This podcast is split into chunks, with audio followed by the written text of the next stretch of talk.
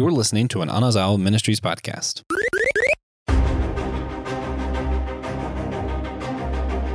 What do you dream about when you're healing in your own Bacta tank? What are your thoughts on sand? Do you love it? Do you hate it because it gets everywhere? And how can someone who despises glitter so much not mind sand? Well, if you're wrestling with these deep existential questions, then you're in good company. Welcome to Systematic Geekology, episode 31, the Book of Boba Fett, chapters 1 and 2.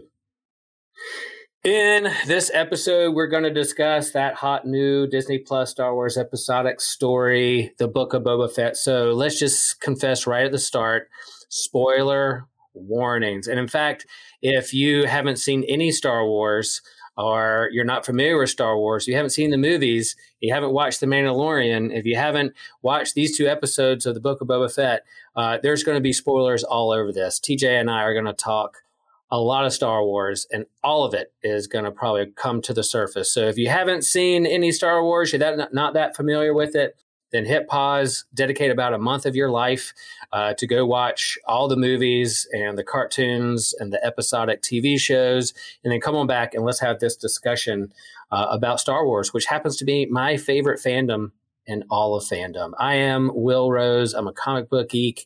I am a huge Star Wars fan who also happens to be a Lutheran minister in Chapel Hill, North Carolina. And I'm glad you are with us in this episode to talk about this, uh, one of my favorite ca- characters in all the Geekverse. And I'm joined with. Uh, I am TJ Blackwell uh, of the Whole Church podcast. I don't really have a, a strong affiliation with a church system at the moment, uh, unless you count some stuff that might technically be me, but I don't know. Hey, and hey, uh, you're you're just a simple man. I'm just a guy. Way through a complicated universe, right? Just a dude. a go. grain of sand on a beach. a grain of sand and an ocean of Tatooine sand dunes. You know, that's what we all are. Man, we're getting philosophical right up from the start. Yeah, we're excited. Uh, TJ and I did a character dive on Boba Fett uh, not too long ago to kind of get us ready for this TV show. And so, if you haven't listened to that episode, we do encourage you to go back and listen to that. We talk about the history of Boba Fett, that mysterious bounty hunter that only had just a few lines in his movie debut and The Empire Strikes Back, and then uh, a man of few words very mysterious, the coolest looking uniform and helmet in all the galaxy. And uh, then, since then, since that time in, in 1980, boy, his story has just expanded and expanded and expanded and uh, evolved into where we get uh, many years later this uh, TV show, his own story on on Disney Plus. And so we'll set the context just a little bit. Yeah, we encourage you to go back and listen to that character dive. But uh, as we said, yeah, Boba Fett had its debut in the toy line in the holiday special in a parade, and then showed up on the screen in The Empire Strikes Back with just a few lines. Uh, but since that movie, he's been a part of the the prequels, episodes one through three. He's uh, Boba Fett has had his story entangled with the Clone Wars uh, cartoon and animated series uh, in Star Wars, and then uh, he shows up again in the Mandalorian. You know, we at the at the end, or should we say at the beginning of the of uh, the Return of the Jedi. Uh, Boba Fett supposedly dies in that Sarlacc pit. And even though he dies there or gets swallowed up with this kind of weird sand dune creature, uh, there's all this speculation and even um, kind of the legends and TV, uh, I guess, books and comic books of did Boba Fett survive the Sarlacc pit? And if he did, what would that look like? And there, there are a lot of books out there in the expanded universe that kind of share that story, but it's never really been canon on the big screen or, or even small screen until we get to the TV show The Mandalorian. And TJ, I don't know about you, but in watching The Mandalorian, the TV show, there's in season two uh, with um, chapter 13, The Jedi, uh, Ahsoka shows up. And that episode was absolutely amazing. It blew me out of the water. It, I was just so, so impressed by the episode. I just geeked out so hard on that episode. Um, I, were you familiar with Ahsoka before that episode? And then what were Oh, your yeah. thoughts when she showed up on on that in, in live action? Yeah. So, yeah, you know, I'm 22. So I kind of grew up with the Clone Wars animated series, Right. which, you know, Ahsoka, annoying at first because she's a kid, but so was I, I guess. So, but Yeah, as you go through the series, she becomes an excellent Jedi, then a gray Jedi, since we're doing spoilers. And, Mm. you know, they finished the Clone Wars two years ago on Disney Plus, and it was incredible. You get to see how powerful Ahsoka is, and pretty much universally loved in the Star Wars, in the younger Star Wars fan base at least.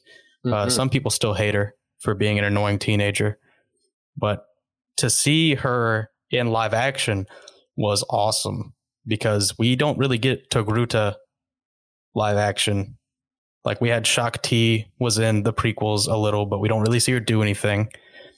and uh, Rosario Dawson was it that played yeah, Ahsoka that's exactly right. did a great yep. job, Oh, she's fantastic.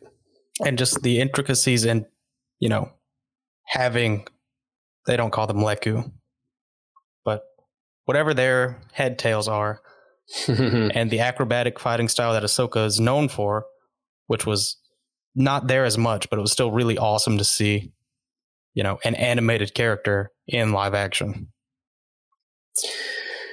Yeah, and you know her emergence into the Star Wars uh, lore and canon, you know, what was mixed with was with mixed fan reaction, like like most Star Wars fans. uh, What happens with Star Wars fans? Uh, but yeah, she grew out of that annoying teenage kid. I'm sure if I went back and met 13, 14, 15, 18, even 20 year old uh, Will, I'd probably be annoyed as well. Uh, but yeah, thankfully we all grow, and to see her grow and to become who she is, and that last arc in the Clone Wars really uh, goes deeper into her story and where she ends up. Mhm. And you know, in terms of this organized Jedi religion, and she's spiritual but not religious. She has a fallout. She has a deconstruction when it comes to the Jedi religion, and and rightfully so. All those things are happening that they're they're dealing with. Um, and so there are rumors that she would show up in a live action at some point, and here she shows up in, in The Mandalorian. And that episode of, of seeing her play by Rosario Dawson uh, was just incredible. And then we still had a couple episodes left in The Mandalorian, and I was like, how are they going to top it?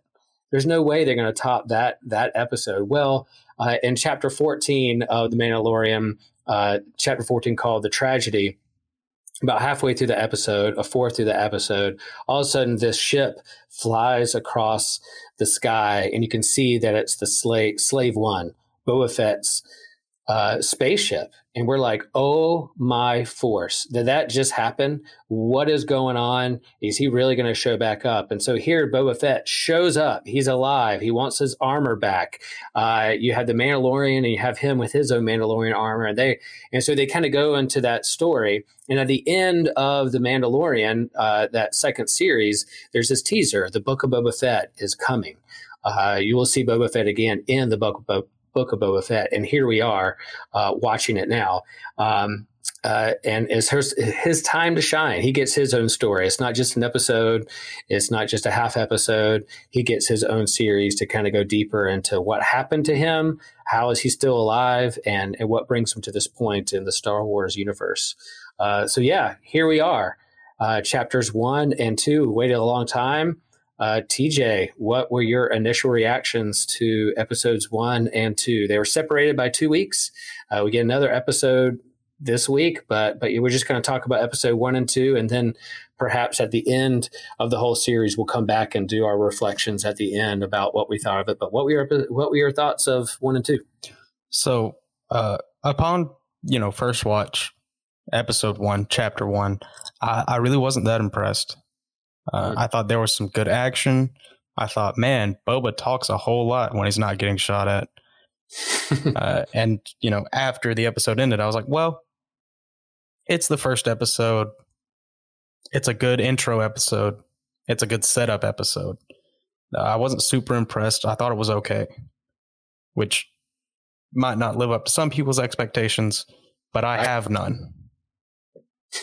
So, uh, episode two, however, I thought was great. Uh, Hmm. You know, you get to see a little Boba action in episode one. He kills that huge sand monster, which I did not recognize from anything. Brand new. Brand new. And uh, you know, you see him fight those six dudes who, uh, you know, I feel like he and Fennec shouldn't have gotten taken down like that, but Mhm. Bub was old, I guess. So still recovering from his Sarlacc digestion cycle. But right. uh, you do get to see some action, some train heist action. Uh, you know, it sort of feels like that Western old Mhm. school movie uh, teaching all of these people how to, you know, stand up for themselves. And uh, it was a really sick sequence. I really enjoyed the second episode. Uh, watching Tusken Raiders drive speeders and not even rob a train, just dismantle a train. No, it was, it was really awesome. Yeah, I'm with you. I think I think I wasn't um, I was underwhelmed with episode one, and I feel like similar to my feelings of the Mandalorian season two, the first episode. Uh, I felt a very very uh, similar vibe, or at least at where it sat with me. Mandalorian season two, the the first episode, the first chapter there. Um, was a little underwhelming. I guess I was looking forward to it so much, expectations, and it felt kind of more the same. And I was like, wow, we're kind of back on Tatooine, back at doing the same things we've been doing. Now, as the episode went along, and of course, as that whole series moved along, it just built to this epic finale that that was some of the best Star Wars I've ever seen. And and so I'm trusting this uh, this series will do the same. Um, episode one felt more of the same. Uh, I'm glad I saw him in the Sarlacc Pit. I'm glad I saw him come out of the Sarlacc Pit. I'm glad to see how he survived and the Bacta tank and them using that as a device for flashbacks of of his story of of where he is and where he's going. And I think we learned that as cute as cute as Jawas can be sometimes be, we we've learned that they are really the the true villain and a brutal alien of the Star Wars universe. It's There's true. nothing more, more beautiful, brutal than than the Jawas. Man, we're learning what the the real villains are in the Yeah. Star Wars universe. But but um, so that had its moments. But by the end of that, I was kind of like, okay, good setup. But but I was kind of uh, underwhelmed. We jump into chapter two, and and man, I felt like that really started to hit its stride, and I and I loved it. There was the some character reveals that didn't see coming. And and what I heard was that the initially the series was supposed to be just six episodes. Uh, then they expanded it to seven. And my thoughts are, I could be wrong here, uh, where that they took the first episode and split it into two. So so episode two, chapter two, uh, made episode one better for me. Uh, it felt like one continuous story, and so I think they tried to break it up a little bit and and string along for a couple of weeks and give us a couple extra weeks of story, which is which is fine. But but definitely chapter two made chapter one better for me. Yeah. Um, um, we get you get to see uh, some more Hutts. You get the twins.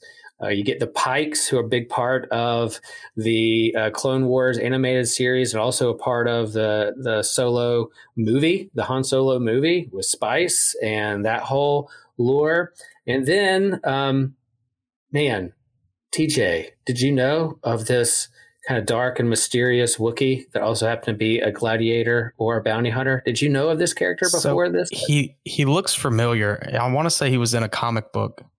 Yeah, Yeah, because I've definitely seen like the face before, but I haven't. when he yeah when he came out around the corner from these Hutts it was cool to see the Hutts and i was glad when you heard those drums you're like here here we go uh, something's about to go down and and that was cool i thought the cgi was was pretty good all, all those things but when um, and i'm always have a hard time pronouncing this guy's name but it's black um Krrsantan or something like Mhm. that Cra- crastan um BK is what we're calling him, uh, the bounty hunter uh, Wookiee, and and he is a part of the comics. He showed up in Jason Aaron's run in early when Marvel um, reacquired the Star Wars comic book license through Mhm. Disney. Uh, they relaunched Marvel comics, uh, Star Wars comics with Jason Aaron and some some great stuff. I I highly suggest that people read Marvel's um, Star Wars comics with Jason Aaron and John Cassaday all the way through. When you get to like uh, issue fourteen or fifteen,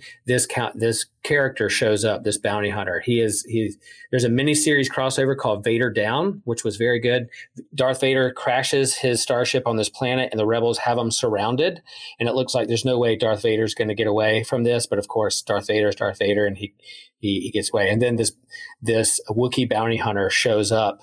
Um, uh, out of out of nowhere, and you're kind of like, "Wow, what is this guy's story?" And uh, so seeing him, and he has some ties for Boba Fett in that series, so they have a past. So when Boba Fett looks at uh, BK, we'll call him, and says, "Why do you need this gladiator?" Well, he was a he was a, a Wookiee from Kashyyyk that was um, kidnapped and brought into the gladiator pit and rose up the ranks in the gladiator pit and eventually became a bounty hunter. Uh, so, so I'm, I'm thinking there's going to be another confrontation between him and Boba Fett by the end of this series. But just just revealing him for a few seconds, that was my jaw dropping moment of like, oh my gosh, they did it. They brought a character that I didn't see coming. There's other people I was thinking maybe they'll show up, but had no idea they're going to pull that toy out of the toy yeah. box. And they did a, a really good job. Like he looked really good in live action. I was pretty impressed. Yeah, yeah, and um, and even my family when they were watching it, uh, you know, they're casual fans. They're they'll watch with me because they put up with what Dad loves, and, and they like Star Wars. But when he came around the corner, it, there was a gasp in the room, like, "Whoa, who is that?" And so I thought that was that was well done. And I don't want the. It's not like the whole series has to be that way, but I thought you know, it would be nice to have one of those in episode one, uh, but they, but maybe it was episode two was a part of that, and to have that story was was pretty cool. Um, yeah, and so you get this kind of '70s, '80s throwback TV show, uh, Western kung fu, kind of Planet of the Apes, gritty. Uh, uh, series and and I think they're playing into that and and I'm glad that they're doing that, and I, I like it. Um, but it is kind of a slow burn for me. I know they're going to build to a, a, big finale, and and that kind of that's where we're headed. Uh, but so far, um, of course, I'm I'm on board and and, and loving it. Yeah, they did name it the Book of Boba Fett, and it does feel like reading a book on a screen. It's not right. very fast. Mm-hmm. Yep. Yep.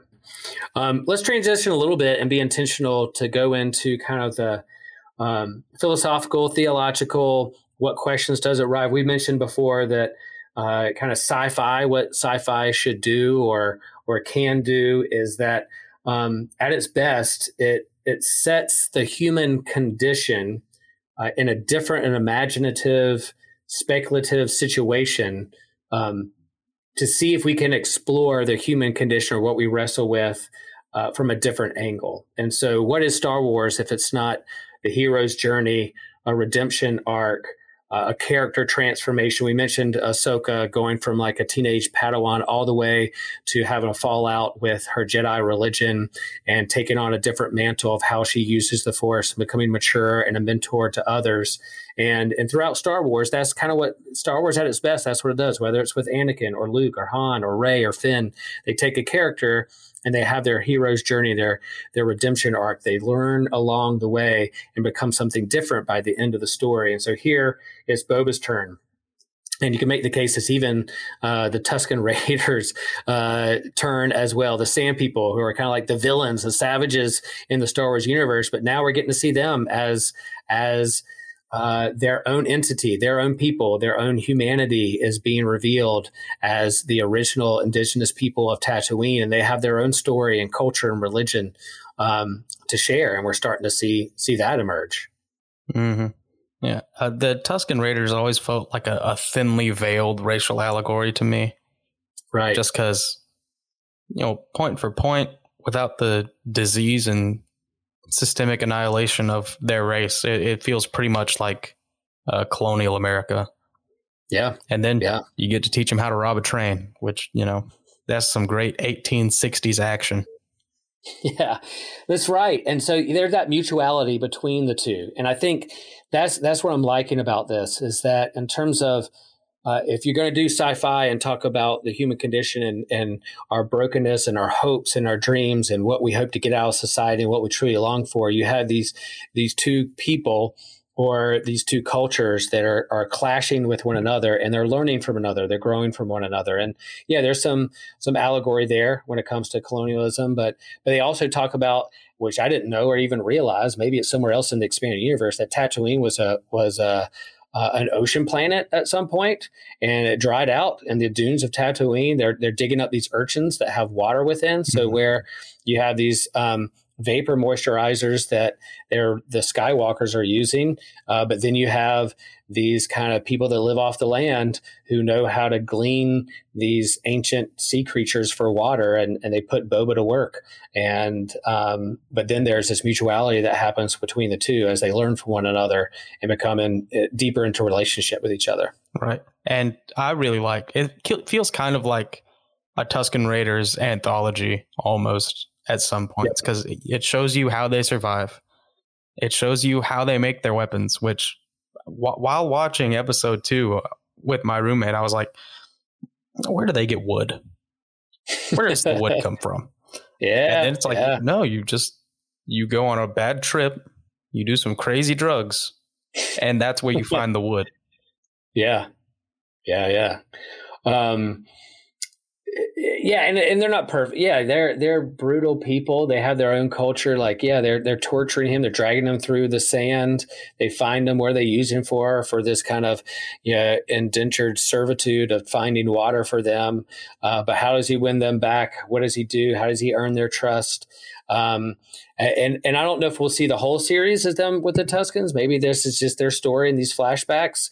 Maybe we'll learn more that um, this particular tribe was wiped out by the Hutts or something else, and that's going to piss Boba Fett off, and, and he's got to go out there for revenge. He is a different person than he was in. Um, in the actual movies and mm-hmm. where he is now, this whole sense of I want to earn uh, respect, not out of fear. I'm not going to torture people. And so he's learned and grown along the way. And so we're starting to learn why is he different? He's not the bounty hunter we knew in The Empire Strikes Back or even Return the Jedi. He's emerging out of the sands as a different person and continuing to grow.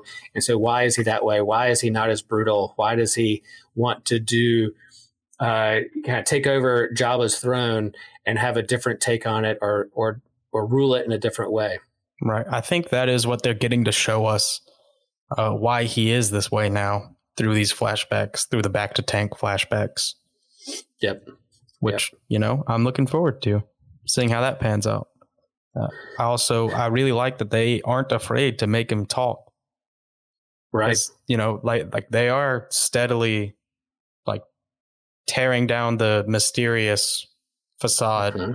and they're making him more relatable, which you know, I can't really decide if I like or not because I love mysterious Boba Fett.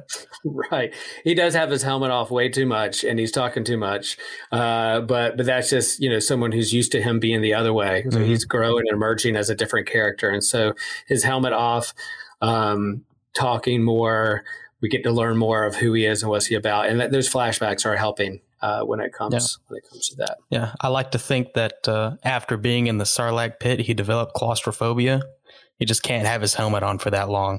He's like, I can't do it. Yeah, I can't. I can't do it. If I'm in the bowels of this creature, um, which I, I, got a lot of texts after that scene or the next day, and they were like, "Were you not grossed out by what's going on? What happened?" Yeah, and I was like, "Yeah, yeah, that's good Star Wars. Weird Star Wars is good Star Wars. Yeah. Whether it's my trippy mind lizards or the bowels of the Sarlacc, that we we want to see that. Yeah. We want to see that. I, I kind of was hoping that the lizard would just stay in his brain forever that would be a really fun oh. character quirk. Dang. But then yeah, we didn't. Did, I guess he gave it back. Yeah. I guess he gave the lizard back. Um, yeah, that would have been something if he was like put in his pocket and he was like, "I'll, I'll bring this out whenever I need it later on down the road." Um, he gave the lizard back. Yeah. Uh, yeah. Sleep. Uh, don't sleep with your nose open, uh, folks.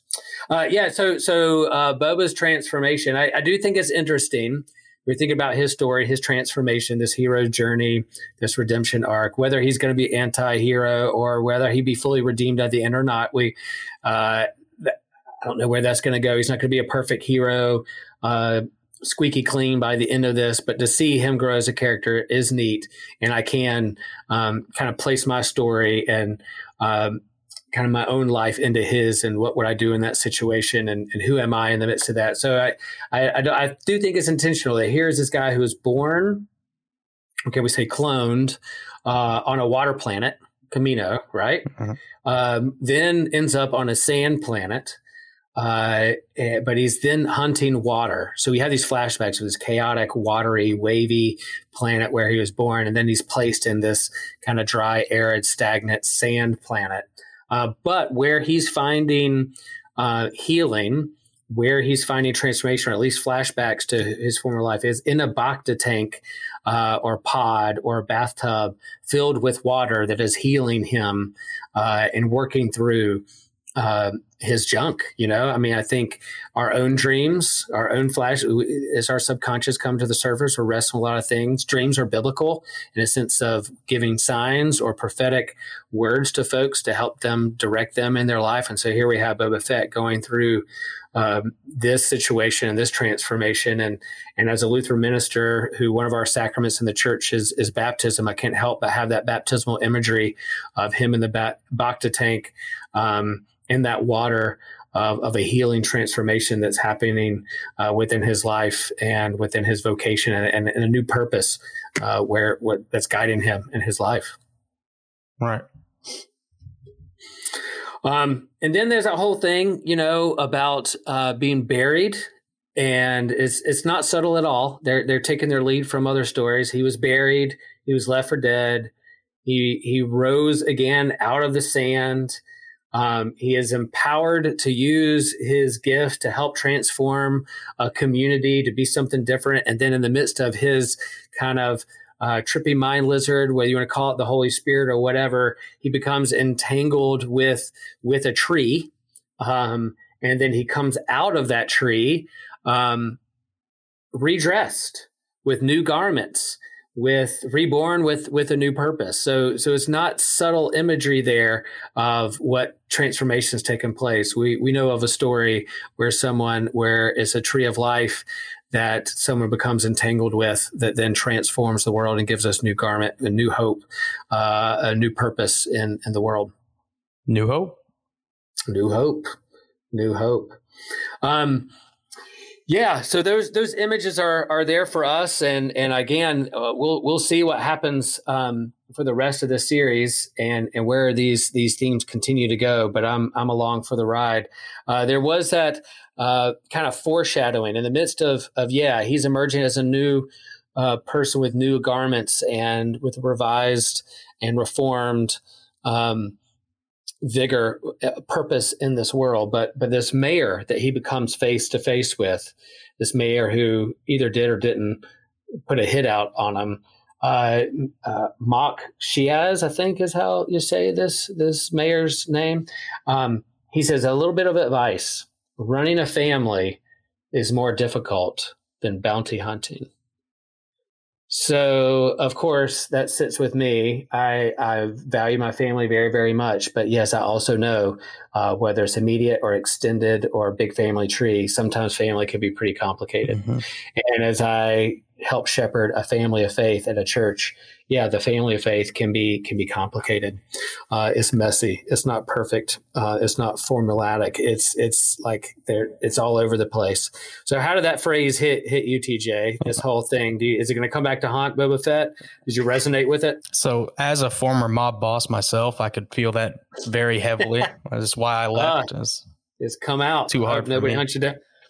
But uh, I think it's definitely going to get him. Uh, it doesn't seem like Boba's doing too well at running a family, uh, a crime family, as it were. But uh, it just kind of hit me as like, man, he's going to have to deal with this somehow. He's either going to succeed in changing the way that things are run on Tatooine in this part of Tatooine, or he's going to fail miserably. And uh, right. uh, we all know he's not in the next couple movies. So yeah, he's he's he's not in the the Force Awakens unless he's doing something else on another planet somewhere. But but yeah, change is hard, and so when you become a different person, uh, when you try to make change happen within a community or a system, uh, that's not the easiest thing. Uh, we live in family systems. We live in uh, systems, organized religion, denominations, traditions. Um, we know in terms of our own culture, there's systemic racism and cultural bias, and those things is, is hard to change. It's hard to move the needle. And so when someone tries to do something a little differently, there's going to be pushback on that. And so I think here, here he is. He didn't remember. He didn't even want to be carried into the town, like which is part of their tradition of you carry the mob boss on people's shoulders. And he was like, nope, nope, I'm gonna walk on my own two feet. Um, even that was looked upon like, who is this guy I think he is? So, so he's going to try to enact some change mm. and, and he's going to get some pushback. And I think that's what the rest of the series is going to show us with some fun cameos and fun action scenes and fights and lasers. And I don't know if there'll be laser swords or other people that will, will happen, uh, or show up in this, but, um, but yeah, I think that phrase is going to stick out. Running a family is you'll find more difficult than, than bounty hunting. Right. It is funny because everywhere he goes, everyone's like, "Oh, we didn't see your palanquin or whatever phrase they use for it." Like, yeah. But we would have prepared, and I was like, "I'm just, I'm just trying to walk." Because like what you can see when they bring in the twin Hutts, they are struggling. Yeah, they are yeah, struggling. Yeah. Two Hutts. Uh, we actually thought it was hilarious. We were watching. Uh, when they were looking at us on the left corner, I think was a Twi'lek woman, and she was just she was struggling hard. She was yeah. doing her absolute best. Yeah. Yeah, but I think you also have within the Star Wars universe, like any sci-fi, they they pick apart all, all the systems that we're a part of, whether it's um, the economic system, the social class, the the bullies, uh, the rebels, the empire. Who who is the oppressor? Who are those that are oppressed, and and who's fighting for uh, freedom?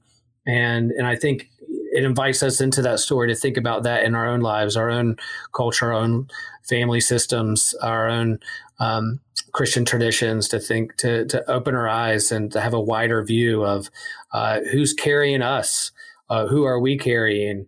Uh, how does this system shake out in terms of the oppressed or the oppressor, and and where, where what is our moral compass that leads us out of that to do something different within within those systems? Mm-hmm. Yeah. So uh, as we head on, uh, before we share some other things, what what are what are your hopes for the rest of uh, this series? Are, are, I know you said you usually go with no expectations, but are some things along the way that you'll hope see resolved, or or any cameos you hope to see? Uh, well, I hope it's good. You know, I hope I enjoy watching it. I don't, you know, I'm not trying to place my expectations on someone else's work uh, you know, the whole series as a whole is pretty much what I wanted anyway. Got to see him crawl out of the Sarlacc pit, get raided by some Jawas. Man, they're brutal. They are Those brutal. Things. They are the worst. Oof. Man, and you know that if you played Star Wars Battlefront 2 mm-hmm. or like Lego Star Wars, they'll just run around with those zap guns and they will get you. They are awful. Uh, yeah, I think I think that's a healthy way to do it, and I, I got to keep myself in check when it comes to that. To hold, hold, my expectations in check, and I'm along for the ride. They're going to tell some good stories. That there may be some things that I hope they wish they do a little different or show more of, but you know, I, I do hope we get to see Slave One in action. Um, I don't know if they're going to go off world. I'm, I'm, man, they're we're going to do here's a little teaser. Hopefully we're going to do a Systematic Geekology talk about the different planets in the star wars universe and some of our favorite planets and, and settings and environments. And um, you know I, I, we spent a lot of time on tatooine in this oh, franchise. And and and i'm like golly i'm starting to feel like anakin. There's sand everywhere and i'm getting tired of it. And um, but you know, I don't know if the series is going to take us off world, if we're going to get on the slave one and go somewhere else. Um, I would like to see his ship. I would like to see him do that. I know in the Mandalorian there's a big kind of finale, epic finale with a legacy character when when Luke Skywalker showed back up uh, with a CGI de-aged kind of technology. It, it, it literally my eyes welled up with tears about how how awesome it was. Um, I don't know if they're going to do that in this series. There's there's rumors that there could be a Han Solo cameo, uh, but now that they showed Bounty Hunter Wookiee, uh, BK as we call him because I can't pronounce his name. Uh, who knows if Chewie will show up? That seems like the most obvious thing that you could do without having to kind of mess with anybody's young face, old face, timeline, aging kind of thing. Mm-hmm. You could bring Chewie on board pretty easy as as a cameo. But if they go that direction, um, cool. If not, I just want to see Boba Fett story come to at least some conclusion, and who knows what they'll use him in and the stories uh, to come, whether it's Mandalorian uh, season three or even the Obi Wan series. There, there's so many, so much potential out there for these shows, and so we're along for the ride. Yeah, uh, you know, it's always exciting to see where it goes. And we don't have enough notable Wookiees.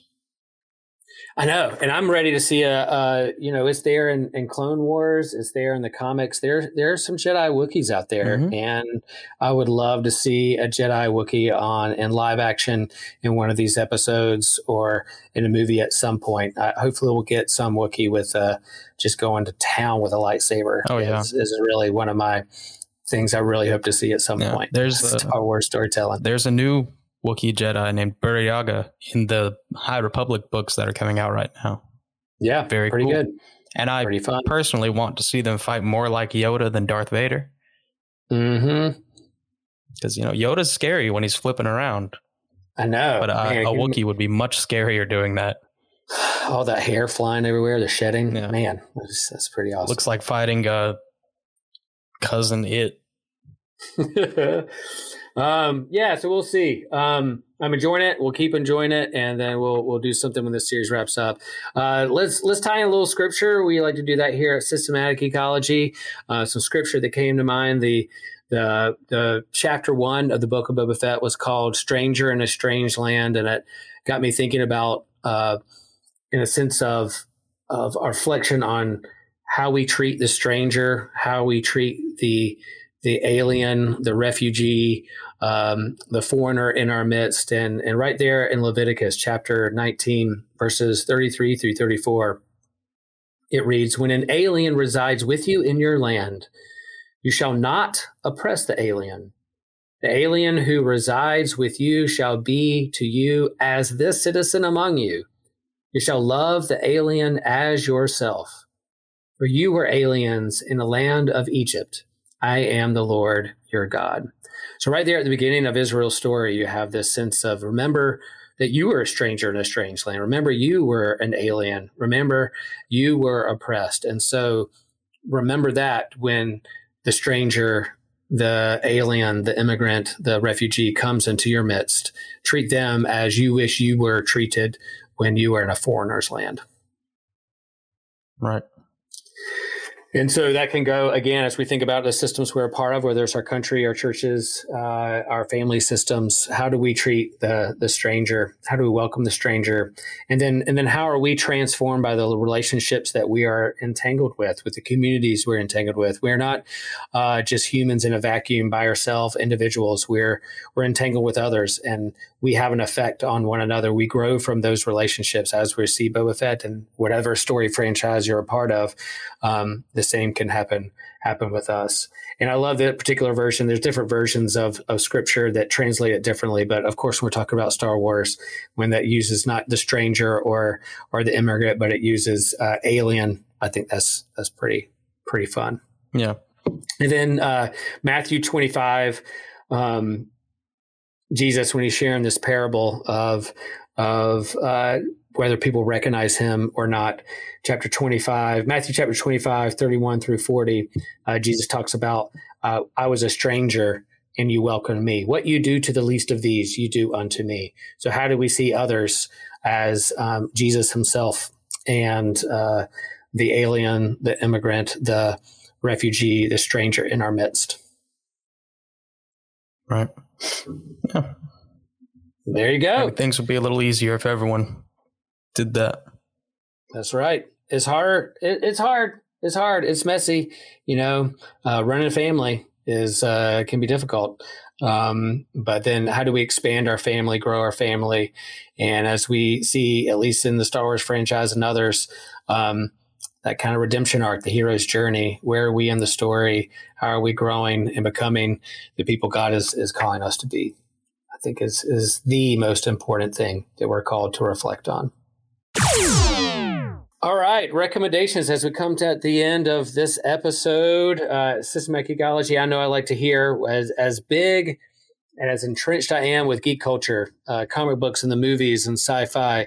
Um, I'm amazed at uh, the depth of what people are into, and I always learn something new of what people are, are watching or reading or playing in in their lives. So, TJ, you got any recommendation recommendation? Anything you're geeking out on that you'd like to to share with the folks out there? Yes, absolutely. Uh, so I actually mentioned them earlier already, uh, but it's the High Republic series of books that's coming out right now, uh, and I am talking about the ones written for adults not mm. like, you know, the middle school ones. I haven't read those yet. I'm sure they're fine. Uh, but I highly recommend you go to Barnes and Noble or a local library. Uh, um, my personal local library got torn down right before COVID, so they could remodel it, and uh, and COVID hit. So it is just a patch of dirt still. Go. But uh, they are Light of the Jedi uh, by Charles Soule, uh, mm-hmm.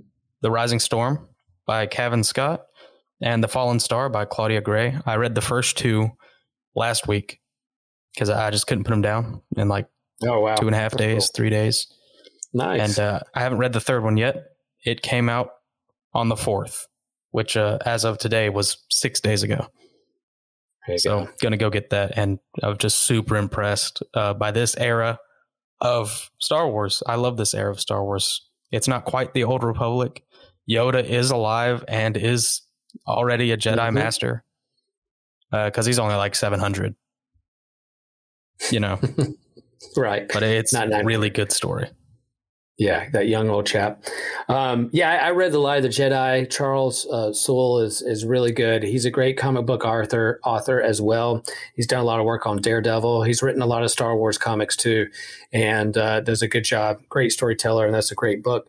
Um, yeah, I, I, recommend that as as well. I I want to recommend uh, going back and, and reading Marvel's reboot of the Star Wars comic books with Jason Aaron and John Cassaday. I've probably shared that before in other other podcasts, but but really is the art and the storytelling. It happens in the timeline right after um, a New Hope, in between A New Hope and and The Empire Strikes Back. So there's some good storytelling in there as they're learning and growing as as a small band of of rebels. Um, so I, recommend that, and then then read Vader down. Is I'm, I'm sure they're going to collect it into a trade now that this it's our our dark uh, bounty hunter Wookiee is a part of this Boba Fett series. That it'll get a lot of push. Those comic books are going to probably skyrocket on on eBay. But you find his origin story and find him in the comics, it'll be it'll be fun. And then one more plug or one more uh, suggestion. I'm reading this sci-fi book called The Three Body Problem. It's by a Chinese author and I can't pronounce the author's name. Uh, I'm not even going to try to butcher it, but it's called The Three Body Problem. And people have recommended it to me in the years past. And it's a pretty trippy uh, sci fi novel dealing with quantum physics and physics and um, the world and what's going on. And so uh, I'm about 100 pages in, and it's, it's making me Google a lot of quantum theory, quantum mechanics, quantum physics terms to try to wrap my head around what they're talking about. But it's is certainly expanding um, uh, my mindset and, and my universe and thinking through things. Yeah, that is quite the name. I looked it up to see if I could help. Yep. Yep. Mm-hmm. Yeah. I'm not even going to try.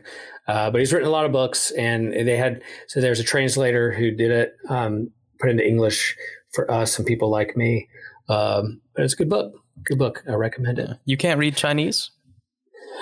No. No. No. Well, I think if you gave me one symbol and told me what it was, I could read it and then, or one letter, and then I would probably forget the next day. So I can barely read English, TJ. I can barely read.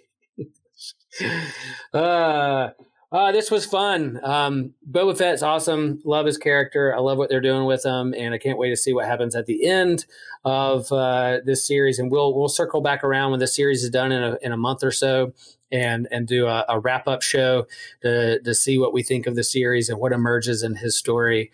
Uh, so stay tuned. Uh, we do invite uh, you guys who are listening to visit the Systematic Geekology website. That's dot .org. Um, listen to our other episodes. Uh, share with us what uh, some topics that you want to hear in the new year. And if there's anything we're not covering, let us know. We also have a Patreon page where you can uh, support the show and uh, help us keep it running, expanding our audience, and expanding our reach, expanding our universe as we try to uh, grow our community. It's really fun online community happening on on Facebook and other platforms where people are sharing memes and their thoughts and and polls and and really really fun stuff. So I that's kind of our vision um, is to continue to grow and expand our, our community and, and support one another as we navigate our lives and our faith and those things that we geek out on. TJ, anything else I'm forgetting? We need to plug. Uh, Remind people about. If you want to hear more from me, if you like what I said here and would prefer it if it were much more theological, uh, check out the Whole Church podcast wherever you're listening to this now, uh, which I co host with another member of Systematic Geekology, uh, Joshua Knoll. And we'd love to have you over there. Cool, cool. Yep. Thanks, y'all. And remember, friends don't let friends do mind lizards. And also remember, we are a chosen people, a geekdom of priests.